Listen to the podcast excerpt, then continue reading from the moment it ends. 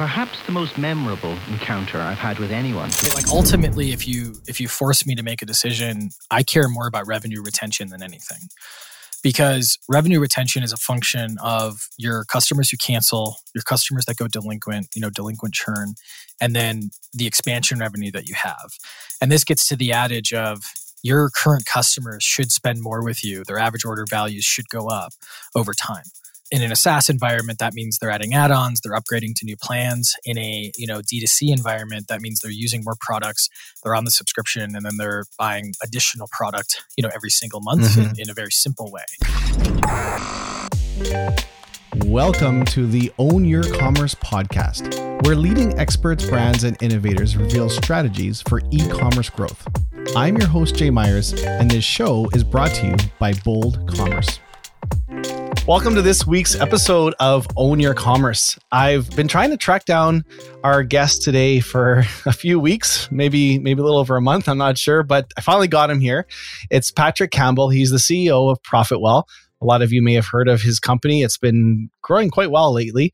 We've done a little bit of work with similar clients. We've been on webinars together in the past and this guy knows his stuff when it comes to pricing, churn, LTV, and I would say pretty much everything that matters when it comes to building a sustainable, profitable company. I actually I read a quote, Patrick, from I think this is your quote. I don't know if we call it a quote or a stat. One of your ebooks. It said, "Growth is more revenue, not more customers." You made a statement that out of a whole bunch of companies you studied, out of every 10 blog posts, seven were focused on acquisition, two were focused on retention, and only one was focused on pricing. So today, that's that one. We're here to talk about pricing, LTV, churn, and so welcome to the show. thanks for being here. Yeah, excited to be here. I think if I added anything to that, it would be something along the lines of like, you know, growth is actually, you know, about relationships. You know, the beauty of like the subscription model, but I would argue, you know, most of our businesses is that you know the relationship is baked right into how you make money. And if you have a great relationship you obviously acquire the the customer you monetize them you retain them and you know they keep spending money with you into the long term. So that's what it's all about. That's great. I love that. I want to dive into some of that right away just really quickly for people listening. Can you give us a little bit what is profitwell really quick and and who are you and why did you build that company? Yeah, so we're all about what's called subscription revenue automation. So basically, you plug in your billing system, and your subscription management system. And then we do a bunch of fun things. We give you free metrics. So we have the most accurate subscription financial metrics on the market, and we give that away for free. It's used by, you know, depending on how you measure it, about 20% of the entire subscription market, which is cool. And then on top of that, the way we make money is we have a couple of different products that you know automate either retention. So we're really good at recovering failed payments really really good at you know helping upgrade people to longer term contracts. And then we have some products that focus on pricing which you know i know is a big topic for today. And that was actually our first product is you know getting into the, the world of pricing. That blog post you referenced that's that's quite quite a couple years old. So i'm, I'm glad you did your research and dug that up. Do you know exactly which one it's from so we, we do a lot of content and we try to publish a lot of data and studies because it's just more interesting and it's also where we can you know provide a strength. And yeah that one's from something along the lines of you know we studied 10,382 I don't know the exact right, give number, or take.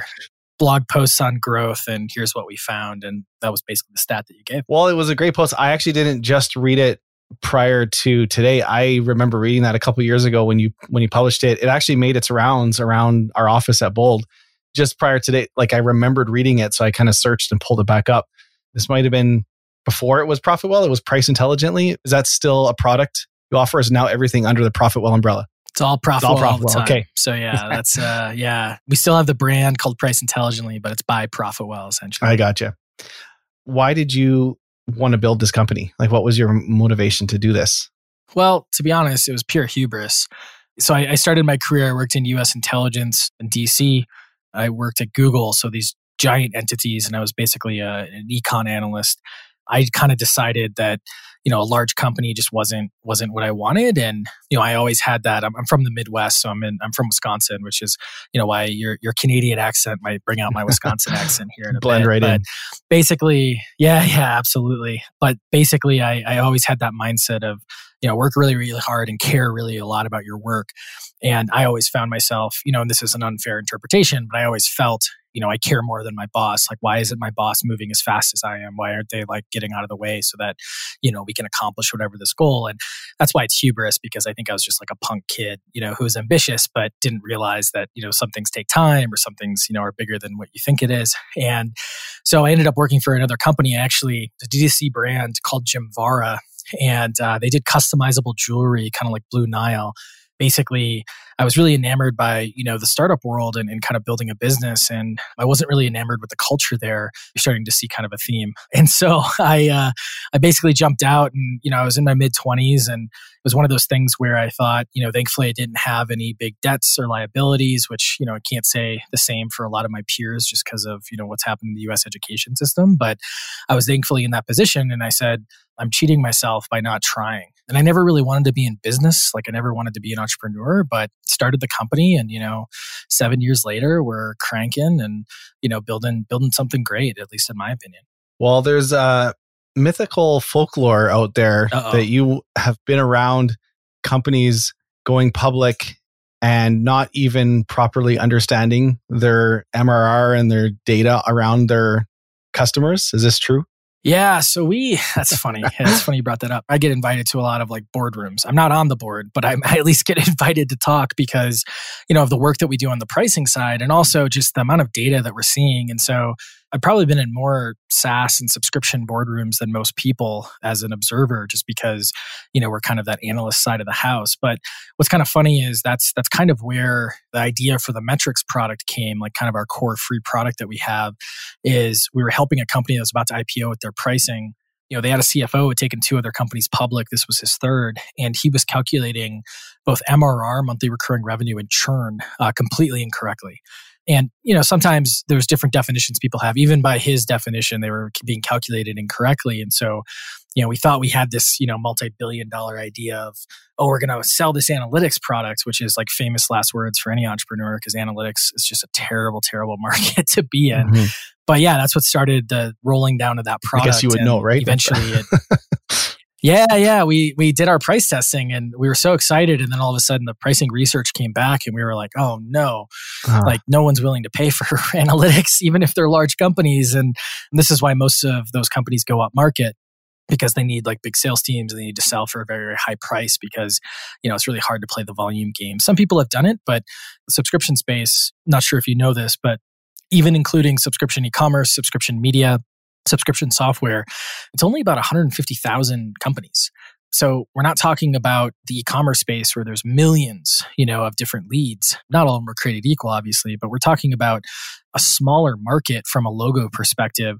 You know, the revenue on those logos are, are, are, you know astronomical, and that's why we're still in the space that we're in. But yeah, that's that's what kind of led us to this thesis around subscription revenue automation. Crazy. Okay, I had like six questions that come from that there, but I'm trying to pick with one. I guess the first one I want to touch on is churn. I could understand. So this company going public, churn sometimes is is a little bit um, like MRR to me seems like such a straightforward thing to understand. But churn is actually you can get different definitions. You can talk to five different companies how they define it. Yeah. And it's different. And what's your definition of the proper way to let's keep this within the realm of uh, subscription commerce, I guess, to calculate churn? Yeah. So I want to first, before we get there, MRR actually isn't as straightforward as you would think. Okay, maybe and a step back. Yeah. The reason, yeah, yeah, the reason for it is, and this is what we thought. We're like, oh, this should be easy, right? And everyone needs this, so that's the billion dollar idea. Here's the problem: is that when you look at, let's say, any you know payment system, subscription management system, you know, really just any subscription company, you're getting a lot of data in, and anytime there's an upgrade you have to make some decisions around prorating. Do you prorate? Do you not? When does that MRR count? You got time zones. You have currencies, you know, if you're an international company, and then you multiply this by multiple different edge cases times 10,000 customers or even 1,000 customers. And understanding what your MRR is is actually really, really difficult. And that's what made building the metrics product so frustrating is that it actually took a lot of work. And we we first started building on top of Stripe. And it took a lot of work to just handle the, you know, now we have over 1,500 edge cases that we're handling for Stripe alone. And it took a long time to get to accuracy.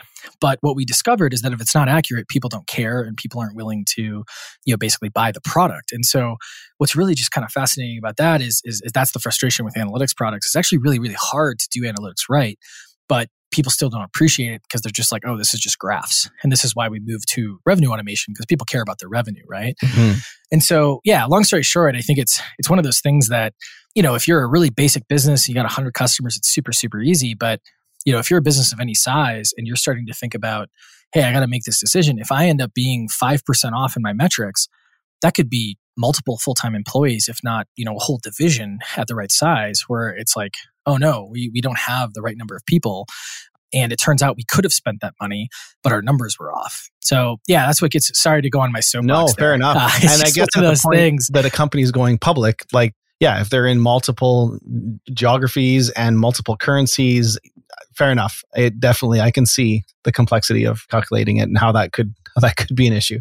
Yeah, no worries. And then in terms of churn, really, I mean, the most basic definition is, you know, revenue that canceled or like lapsed, you know, went delinquent and, and turned and basically canceled out over a period over the total revenue up for renewal over that period. And so you can do it at, so on a monthly basis, it's like, you know, how many customers do we have at the beginning of the month? It's the BOM or beginning of the month, you know, number. And then that's under the number of folks who canceled during that period, essentially. And that's the most basic definition. There's actually I don't know, we cataloged this at one point. We cataloged 43 different ways to calculate churn. I think that if you're not about to go public or you're not like over $100 million in revenue, you should just use the most basic definition. And then as you get over that, you start to want to qualify your churn a little bit, you know, just because, you know, if I'm Blue Apron, right? You should not be looking at my churn the way that you look at, you know, Zoom, the SaaS company, right? This was uh, what always was frustrating for me when you're seeing the reporting when Blue Apron went and, and went public is they're like, oh, well, the churn, the churn. It's like th- these are way different things. Like we know Blue Apron or any, like most box of the month clubs, they're going to have massive churn in that first month. And that's just going to happen because they're so good at acquiring leads and customers that not everyone's going to be perfect, but that's actually a strength because they're putting a lot of stuff through that funnel from a brand perspective. And then a lot of those folks are coming back later.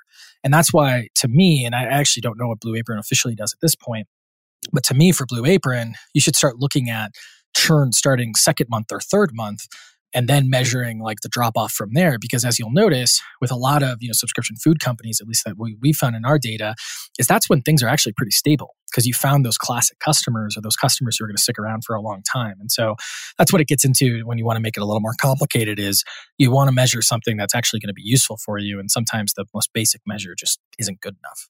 The, well there's a few things that come into play there and we are a saas company and we look at there's trial there's what we call drop off, which is before a customer activates. And then activation is when they start paying. But basically, what you're saying is for like Blue Apron, those customers, even though they've maybe paid the first month, they aren't really an activated customer. Yes, they paid, but there's almost like a second activation where they've had it for a month. They like the food and they pay a second month. Where with software, you can make that decision a lot sooner. Like with Zoom, I can use it three times, decide, yeah, this is a good platform for video conferencing. I'm going to use it. I don't need to actually pay for it, try it. So that's why I think that first month drop off is going to be so high, where you're right, it's different metrics. The thing that I caught when you said there is you mentioned the first time you mentioned revenue drop off, and then the second time customer drop off. Mm. And where do you see the difference there? Like, and what should you measure? Is it really just revenue drop off compared to revenue added? Is it customer drop off or is it a combination? Yeah, I mean, it's different. It really kind of depends, right? Like ultimately if you if you force me to make a decision, I care more about revenue retention than anything. Because revenue retention is a function of your customers who cancel, your customers that go delinquent, you know, delinquent churn, and then the expansion revenue that you have. And this gets to the adage of your current customers should spend more with you. Their average order values should go up over time. And in a SaaS environment, that means they're adding add-ons, they're upgrading to new plans. In a you know D2C environment, that means they're using more products, they're on the subscription, and then they're buying additional product, you know, every single month mm-hmm. in, in a very simple way. And I think that what ends up happening is too many people get caught up in the the churn number when it comes to logos, so customers. Logos is a very B2B term, but really it's number of customers. And the problem there is that you obviously can't create new customers. That number is always going to be bad. you know, there's never going to be over 100%. But what I actually want to look at, and what I think is more important, is I want to look at the different stages of my revenue churn. So I want to look at that first or second month, like we talked about. Then there's another period right after that. And then there's like the long tail when people seem to be, you know, basically a customer for the long term. And when I look at those three stages, there's different things that I would do to optimize those different stages. And I might decide if I'm Blue Apron, hey, that first stage, there's nothing we can do because we're just sending tons of like maybe not so qualified leads who are signing up for this promotion. So that's not our path of best leverage. But the second period of like why people drop off between one and three months, if I improve that even marginally, all of a sudden it has big gains in that third stage, right?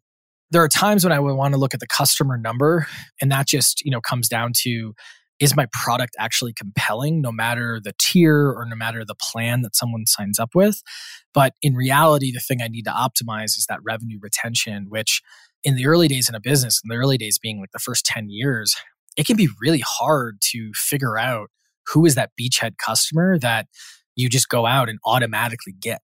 And I think that that a lot of people they focus a little too much on that too early when there's just so many different factors and that's why revenue retention which compounds a lot more I think is so much more crucial. And this is why you see some companies posting these negative churn numbers where they're actually yep. it's opposite because their existing customers are becoming more valuable and they're adding new customers. They're losing customers, but net revenue is is actually increasing month over month. Yeah, exactly. And I think negative churn is kind of just because it's hard to understand a lot of people stop using it. It's more like net revenue retention. So it's like you know is your net retention over 100% like for some reason you know people can like if i put a dollar in at the beginning of the year how many dollars do i expect to get at the end? And hopefully that number is more than one. It's interesting. Whenever you hear negative churn that's what's happening. So can we take a step back a little bit on the churn topic kind of looking at like philosophically why do customers churn? So, like for all of our subscription customers listening right now, and there's a lot of them, they sign up, they pay, and then they unsubscribe. What's your philosophical thinking on why people churn? Yeah. I feel like you have some thought on this. Yeah, yeah. It depends like how much time do we have, right? I think that the big thing to keep in mind is it all comes down to value, right? And this is the non-helpful but the most truthful answer. So at the top, I, you know, described like subscriptions, it's all about relationships. When that person comes in, a lot of times, especially in the world of D2C, we're only thinking about that person starting the relationship. We're not doing nearly enough on the tail end. Even if you're not a subscription, we're not doing nearly enough with those people who have already purchased something and getting them to purchase more in the world of SaaS, we think a little bit more about retention because that's a number that our, you know, investors or advisors will ask us about. But in reality, the biggest thing you got to keep in mind is that relationship is more than just acquiring or starting the relationship. It's building that relationship and then ultimately it's monetizing that relationship. And so I think the big thing that you have to think about is when that relationship is ended by the customer, they're doing this evaluation every single month or every single term or maybe midterm, depending on, you know, kind of the relationship you have with them where they're looking at like, hey, are we still using that thing? Hey, are we getting value from it? And if someone's asking that question in finance or somewhere else, someone else needs to raise their hand and be like, yeah, yeah, we're using it and we actually love it, right? Because that person's like, oh, I'm getting value from it, right? Similarly, on the D2C side, if I'm still getting value every single month from, you know, my, you know, who gives a crap subscription for toilet paper, you know, I'm looking at that and I'm thinking, oh, that's awesome. I can continue to, you know, to use that product and ultimately, I can use that product because I'm getting the value from it. So, I mean, when you think from there, then there's a ton of different reasons.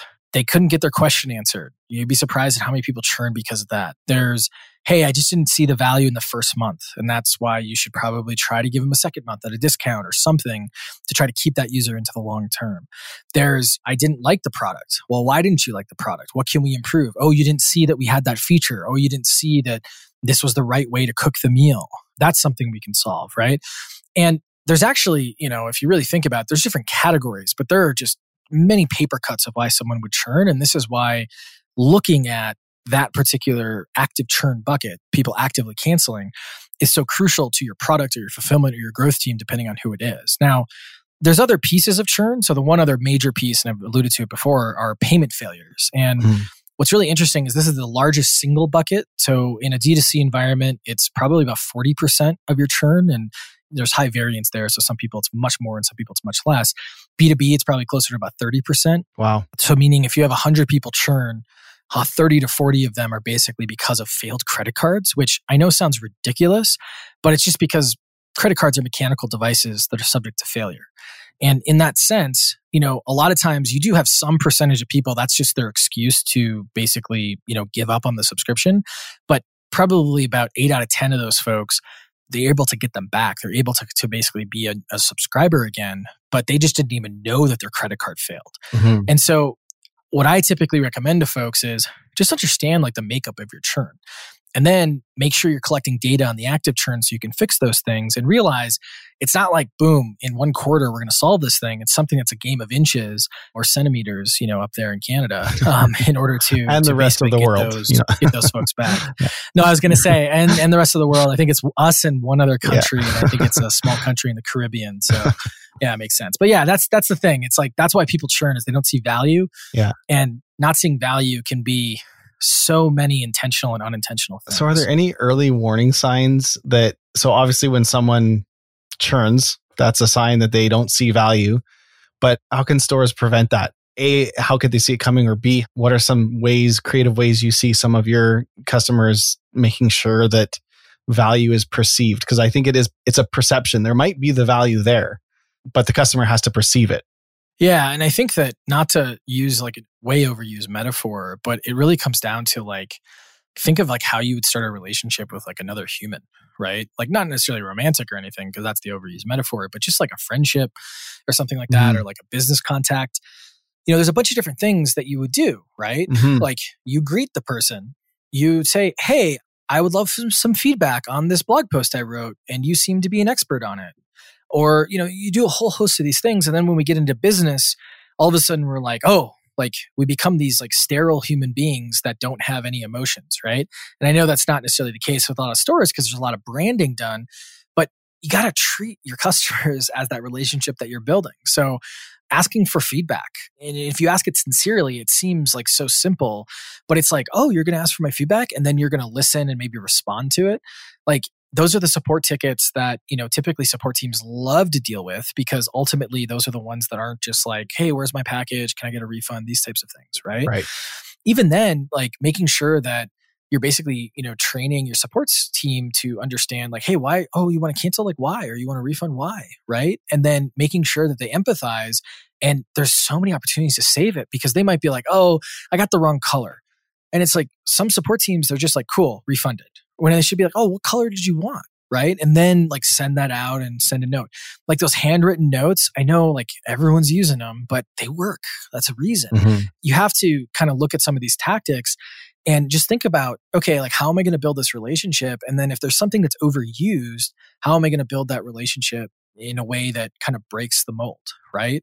And there's a lot of tactics, and I don't know if you want me to go deep on that, but like I think that's the biggest thing is just making sure that you're building that relationship. That's so good. I see it as like you set the table and this is the to play on your relationship analogy. It's like if you're going on a date, and you make the table, you put all the cutlery out. This is like you do everything totally. to woo the customer in, you make it all nice. You have dinner, they buy what they they eat with you, but then you never talk to them after and you don't nurture that relationship and you don't build it at all. It's like why go to all that work? Yes, what are you doing? That yeah. is what a lot of stores do, and and then they wonder, well, why are, why is their retention so bad? Yeah, and I don't think it's overused, and I don't think it's bad to say it because it's a true thing about doing. You're doing business with people. You're not doing it with a hit on your site, right? So, and now more than ever, that's true. And something else you made me really think about that. Something I think about a lot. I'd love to hear your thoughts on this. Is I think there's a ratio of some sort of the value that the customer has to perceive to what they're paying. And I don't know what it is, but this is my theory. You can poke holes in it. But if you're subscribing to, let's just say shampoo, and it's 20 bucks a month or something, and then after a couple months, you I don't know why you wouldn't see value in it anymore, but you decide you don't see value in it anymore and you cancel your shampoo subscription. Or maybe it's stacked up for a couple months because you were away and, and so you, you go and you cancel it. But that's a one to one value ratio. Like you're paying $20, you're getting a $20 bottle of shampoo. But I've seen stores do such creative, I call it value stacking, where they partner with a company where every month, because they're a subscriber, they get a 20% discount at these three other brands. They get access to special discounts on their site. They get access to content on their blog about hairstyling or whatever it is. And it's like this four or five to one ratio. They're getting like $100 worth of value, which doesn't cost the store $100. They find creative ways to deliver that value.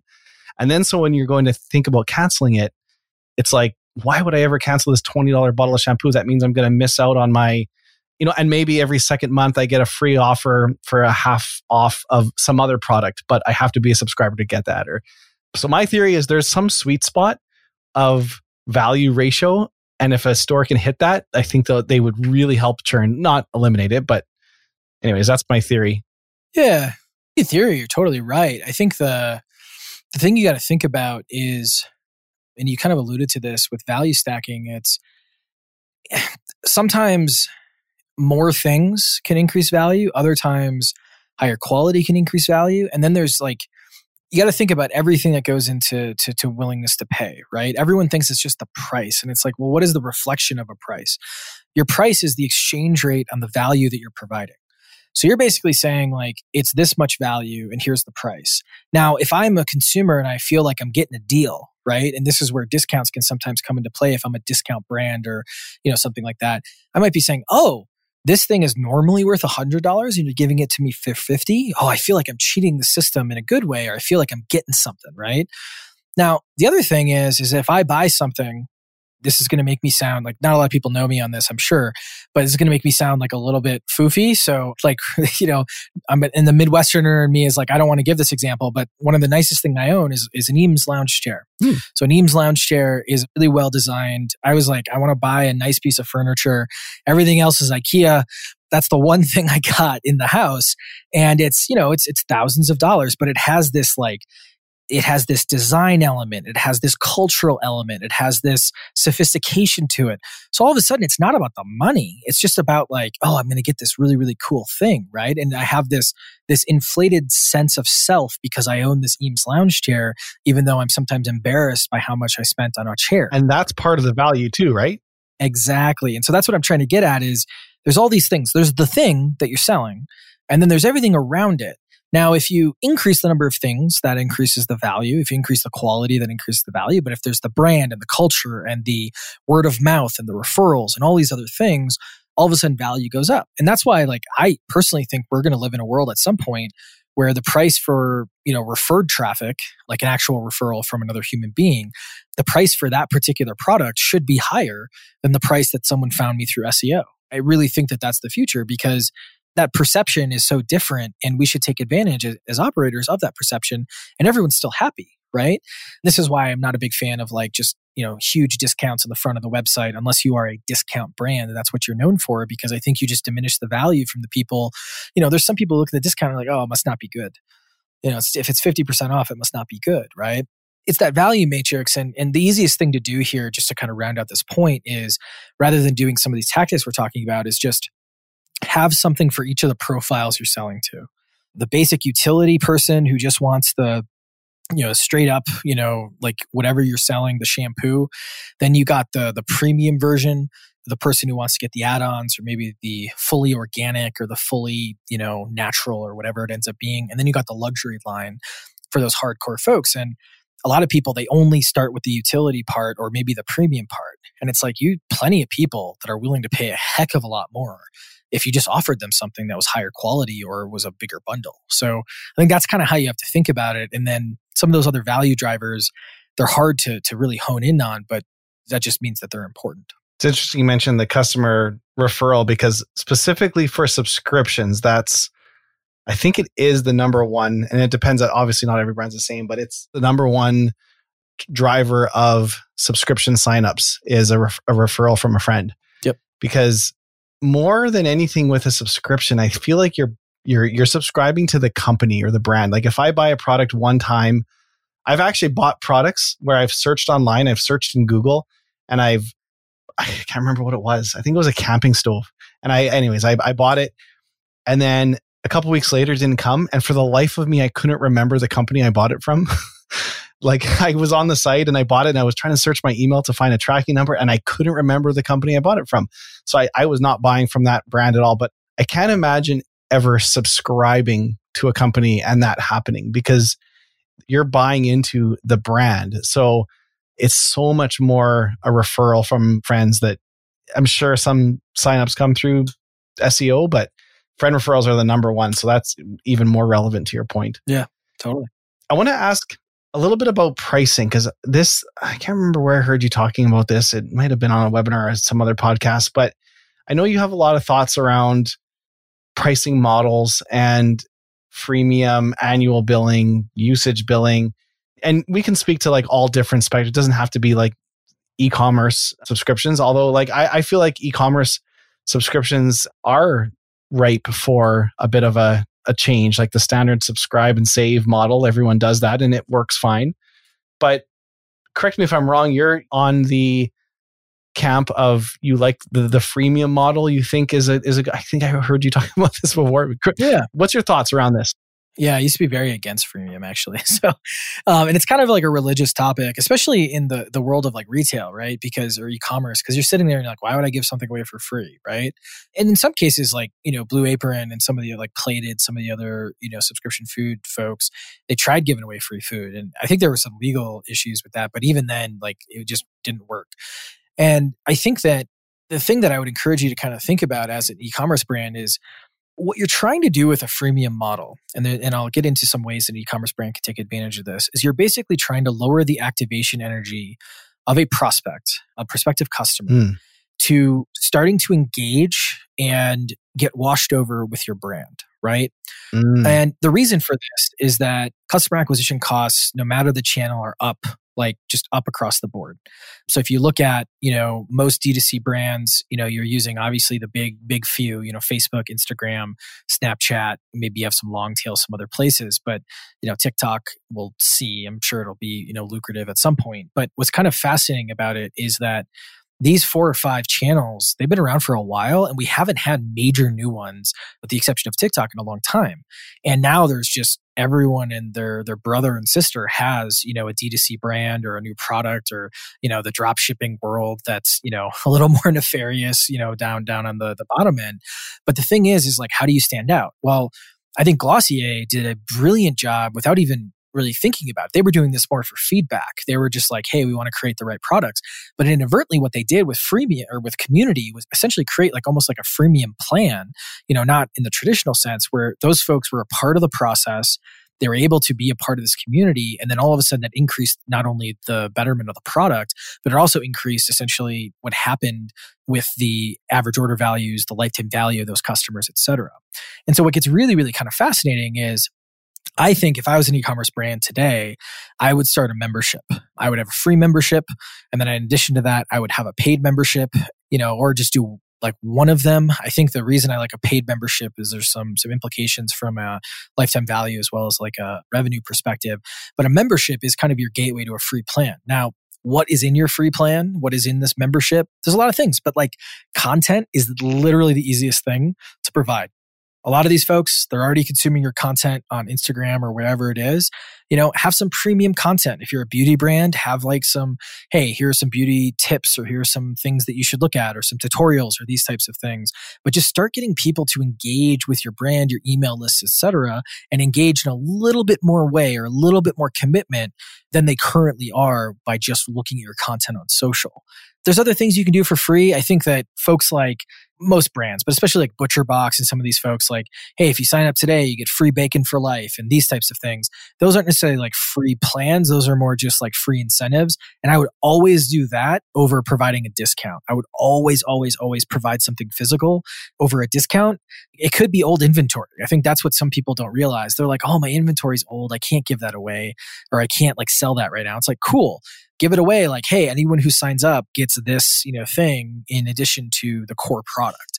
And I think that's one of those things that not only helps kind of clear that inventory, which is probably costing you money depending on how you look at it, but it also increases that conversion because you're increasing the value of the thing that your person is getting. So hopefully there's some good thoughts there that, you know, that are helpful for folks. Yeah. Cause man, think about like, okay, so Butcher Box, like if they, whatever their box is, if it's $39 and they're giving away free bacon for life with it, what's the bacon cost? Let's just say $4 hypothetically. If they had a subscribe and save, you save 10%, like you're not going to be, you wouldn't even be telling me the story right now. You wouldn't even be saying, Jay, Butcher Box, if you subscribe, you get 10% off for life. Like that's, there's no, there's nothing to write home about there. yeah, totally. Even if it's the equivalent. Exactly. Yeah. Being a little bit creative and doing something can cost the same and, and people will spread the word. They'll post it on Instagram. They'll talk about it, but no one's going to go raving to all their friends like, I saved 5%. And man, it just says a lot so much for being a little creative. You're right. Like instead of just offering discounts, do something in a way that people will want to share it with their friends. Like I love it. Free bacon for life. I think there was something you said there that I loved. I love get them in and then wash them. What do you say? Wash them in your brand. Wash them with your brand. Wash yeah, I don't know why. No, it's good. I love it. Someone, I, I, there was a, there's a big brander. I can't remember her name, but this is kind of what she said of like, you know, it's kind of like, oh, they're signing into something that looks, you know, like your brand. They're receiving emails that looks like your brand, and it's like, you know, provide those little touch points that they can start to associate you with the emotion or the thing that you want them to associate you yeah. with. And then it just becomes easier and easier to convert folks, especially because you know, multi-touch is, is a big thing. Like unless you're selling a utility, it's like, oh, I heard about it on the podcast. I heard that, you know, that ad. And then, oh, I checked out the website. And then like a week later, I like heard it again on the podcast ad. And I was like, oh yeah, let, let me go convert. Like that's how the, the last couple D2C products that I bought, that's basically how I heard about them. And I also like liked the podcaster. And I was like, oh, like I've never bought something like that. Like I'm just gonna go buy it. I'll use their code. And all of a sudden now, like I'm subscribed to Magic Spoon cereal, right? And like I get this damn cereal every month. You know that that's good and it's great. But it's just one of those things that you know I, I never would have done this unless like there was some branding involved with it. Yeah. So then once you get them on graduating through the freemium out of the pricing, where do you stand on on billing just by frequency. There's a lot of data around people looking at annual billing. Does it make a difference? Like, is churn better for people doing annual billing? Yeah, 100%. Typically, in both B2B and D2C, you're looking at churn is about 30 to 35% better. Um, it's actually closer to like 40 and almost 50% better in some D2C brands for an annual customer versus a monthly. Well, and if you think about it, it's because they're committing to one purchasing decision versus 12 purchasing decisions a year. And I think, it, I mean, if you look at a lot of D2C brands, like their average number of months is like six to seven. And this is still doing like a 20% discount because they're paying annually or like two months free or something like that. Well, yeah. And that's where I go back to some of the things we were just talking about is I think that that's like, if you think about, you know, a, a, an e-commerce brand, unless like there's some huge added value because you're doing a bundle and you figured out how to like get the bundle at volume and things like that. 20% could be your entire margin right? So i don't think that that's necessarily the decision for a lot of D2C brands. If you're doing like a membership or maybe a fitness product or something like that, that's a little bit more content based. Like I can totally see you doing that. But I think for a lot of D2C brands, this is where the bacon stuff comes into play. It's like, hey, if you sign up for the annual plan, we'll give you bacon each month, right? And what that does is like there's an incentive and it gives and gets depending on what you're giving. Like I love using old inventory for this. I think it makes so much sense, but it's also not even trying to necessarily get them on the annual plan it's okay to offer quarterly plans and, and every six month plans. Now those aren't going to have as big of an impact as annual plans, but every every little centimeter here counts, you know, in terms of reducing churn. And what I will say though, and this is like very much in the data, offering up something physical, whether it's some old inventory, the bacon, or number of months off, those all work so much better than offering an equivalent percentage. And the reason is, is because if I'm just looking at 20% off or two months off, it's one of those things that I know what two months is. I can conceptualize two months. 20%, unless you're working in data all the time, I can understand that, but it takes me some extra seconds to like really visualize and conceptualize that. And so it's one of those things that like they've done these studies for a long time. I think JC Penney, you know, RIP, they did this back in like the 20s where, you know, they actually set up like two bins. One was 2 for 1 and one was 2 for 50% off, which is the exact same price. And 2 for 1, I think it, it basically I think 40% higher pickup rate than than the two for 50%. And we've seen this time and time again. And I can share, I, I don't have the data in front of me and I don't remember exactly what it looked like. So I don't want to speak to it. But we've seen this just time and time again be very, very positive in terms of, you know, kind of the uptick of, you know, annual plans, quarterly plans, six month plans. Well, it makes sense. A percentage is one step further away from what the actual value is. There's that calculation between where it's, I've always noticed we've done a lot of testing on with pop-ups, you know, you enter your email and you, to get a five or 10% discount, changing that to a dollar, get $5 off today or $10 off today converts drastically more than get 5% off. Even though, even though like if your average ticket is 150, like $5 might be less, it still converts better. Yep. 100%. How do you price ProfitWell? Great question. I think fairly well. So we have the free product and we give that away for free for two reasons. One, it does help with our acquisition costs based on some of the freemium stuff we talked about. I think the more important part is we get a network effect, not only for referrals, but also a network effect from the data. So when we're studying all this data, we use it within our algorithms for our paid products. And our paid products one of them are retained products. So this is the thing you can plug into your billing system and we reduce your churn automatically. I know that sounds too good to be true, but truly we call it an anti-active usage product. You don't have to like use it every day and it just it reduces your churn by attacking credit cards and attacking term and some of the things we've been talking about. The AAUP. Yeah, there you go. Yeah, that's um that's completely pay for performance. So you know when you plug in the billing system we're able to take like a three or six month average of your recovery rates whichever one's higher. And then based on that, what we're able to do is essentially find out, you know, hey, we lifted it this much. And then we take, if you're an e commerce brand, typically a CPA. And then if you're a SaaS brand, you know, basically we have some tiers, you know, based on the amount of revenue that we recover. So, yeah, pay for performance is what we try to do. And then on the price intelligently product, because we're a little disconnected from the implementation. We're going to change that hopefully in the next year or so. What we do is we do have a pay for performance option, or you can pay, we do value based pricing, which is, you know, if you're a larger company, the price is probably going to be higher than if you're a smaller company, just because the impact is higher. So you can pay based on like, basically the number of sprints or the amount of research we're doing, or you can pay for performance and there's you know obviously an upside when it's performance for us and then there's like more predictability obviously if it's you know just pay for the research and the amount of data we're collecting. We're getting close to our time here and i want to do my lightning questions at the end. I'm going to ask one more question before we get into that though. For a lot of brands who are getting into well subscriptions or any type of commerce and they're looking at to enter the market at a price point i mean we've had experience actually raising the price on something and seeing more purchases, which goes against what you would think, but it's happened. And so my question is, is if you're coming into the market and you're not quite sure what price point you want to be at, you know you want to be either you're a premium or you're a bargain or you know you kind of have a rough idea. Do you recommend coming in low and inching up or coming in high and inching down or doing neither and doing something else? Yeah, no, it's a good question because I think that you know we didn't study econ enough uh, unless we studied economics in school, and so you're if you remember your high school or college economics professor, you know he or she you know showed you a demand you know a demand curve and was like oh as you know as the price goes up demand goes down you know and, and so on and so forth. And i think that what you learn when you get into more advanced economics is that those curves the reason they're called curves is because they're not actually straight lines. Um, mm-hmm. you know even mm-hmm. though that's what they they kind of showed you. And what's interesting is is in addition to that online goods especially software but even in the world of like you know luxury goods there's a world where you know as the price goes up demand can actually go up especially if you're measuring it through retention. And so i think that it's really really important. This is why it's always frustrating when people have never done any research on the price. They anchor themselves and they think oh we're only worth $50 a month. And it's like have you ever tested that notion well, we kind of like raised our price from 45 to 50. Well, that doesn't mean you tested it. That just means you like stayed within like the same price point, basically. Don't get me wrong, an extra $5 a month for a bunch of customers is fantastic. But what if you're supposed to be $100? What if you're supposed to be $1,000, right? And in reality, it's probably you want the $100, the $1,000, and the $5,000 option, right? So I think that to me, you kind of have to look at your DNA. And what I mean by that is if you are a brand that you know is evoking luxury, I think of like supply. Patrick Coddou is is basically doing premium razors and things like that.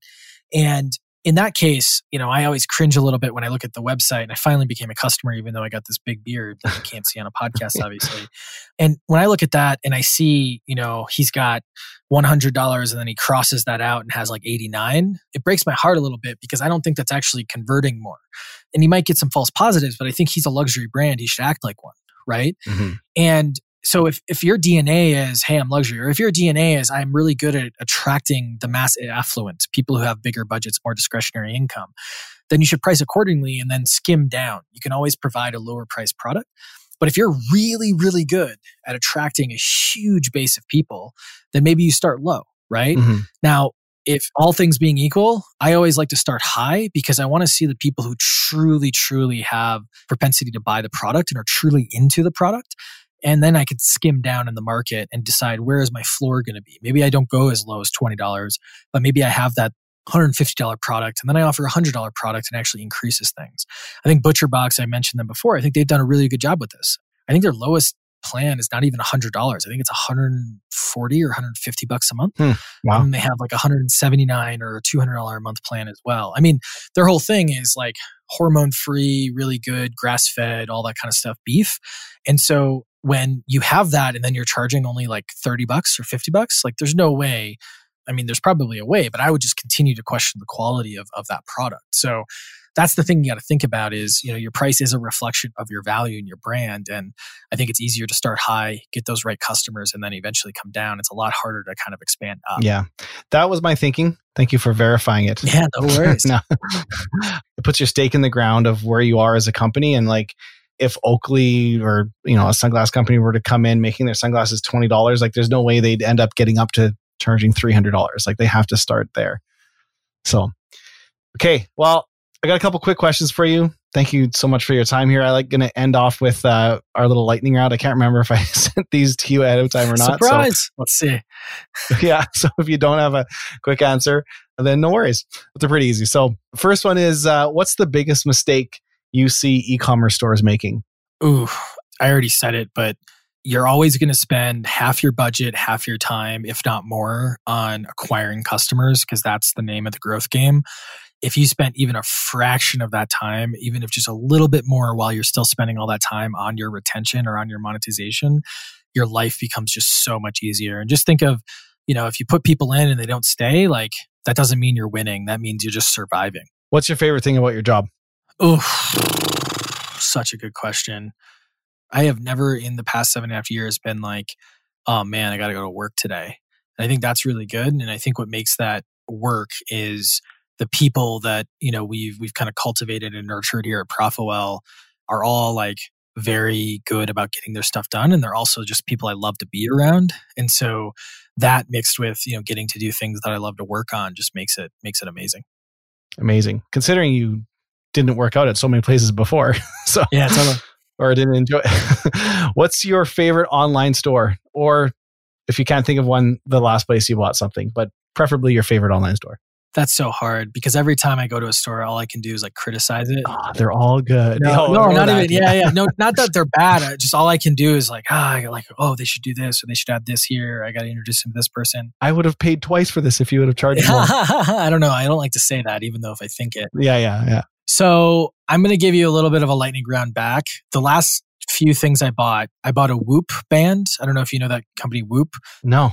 D2C, I know it's like obviously e-commerce, but I feel like you know, a, a, subscription fitness product should probably be in D2C as well as oh, media. Sure. And I know some people they mix those, some people they don't.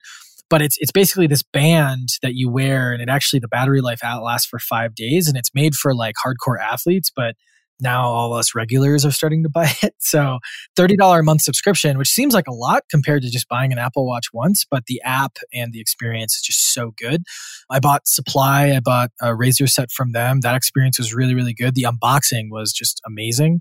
And then Magic Spoon I bought. And the Magic Spoon, what I love about it is their whole shtick is not only like the, the, the product is good, which I think is amazing, but they make it feel like I don't know. I remember whenever my parents bought or let us buy like that box of bad cereal, like we never had bad cereal. Like the worst thing we had was like honey nut Chex or something like that, which was, you know, still a treat. But whenever they let us buy like Cocoa Puffs or something like that, like it was just such like Count amazing, Chocula. Yeah, it was such like, Fruit oh my gosh, yeah. like, you know, Cocoa Pops or Pops or whatever they're called. And it makes me feel like that. It's like, oh, this is like a little childhood, even though it's like Mm. healthy keto cereal. So yeah, those are the last three things and, and kind of why I like them. I know that's definitely not answering your question, but No, that's awesome. And all three subscription brands, which is cool. yeah, absolutely. Okay, this was kind of similar to the first one, but you might have a different take on it. What's the number one thing you think stores could be doing more of to grow sales but aren't? so I'm going to go off the theme of retention. It's your existing customers should be spending more with you, even if they're subscribers. Get them to buy more products, get them to subscribe to more products, all those different things. You know, you already spent the money acquiring them, make them worth your while. Yeah, so good. Okay, last one. Most of our listeners are they're business owners, they're entrepreneurs. You're a business owner, an entrepreneur. Do you have any any favorite quotes, advice, or you know, words of wisdom you've heard over the years from a friend about being a business owner? Oh my gosh, so many things, right? The one that just popped in my head though, and it's kind of cheesy. I was on a team in college and we would talk about daring to fail gloriously. And I think that a lot of us are really insecure as entrepreneurs for a whole host of reasons, or, you know, because, but there's also just so much doubt because you're trying to literally create momentum from nothing. And I don't think enough of us appreciate how hard that is and how even just getting those first sales, let alone the 10 millionth sale is like so like hard and such an accomplishment. So I think it's just dare to fail gloriously because there's going to be a lot of failures, you know, on the way to, Mhm. to success. And, you know, the only way to really succeed is to fail because you have to learn so much that you just didn't know. So I'll leave it at that. And hopefully that inspires someone. I love it. Patrick, thank you so much for being on the show. Yeah. Thanks, brother. Thanks for having me. That's it for another episode of Own Your Commerce. If what you've heard has helped you in any way, I'd love it if you'd leave us a review in iTunes or Spotify or wherever you listen to your podcast. It's a new podcast and reviews really help spread the word. And if you know someone you think that might benefit from this podcast, share it with a friend. If you'd like to learn more about Bold, visit boldcommerce.com. You can view all our past episodes, and if you have a story you'd like to tell, we'd love to have you on the show. You can apply to be a guest or suggest a guest on our website as well. That's all for now, and we'll see you next week.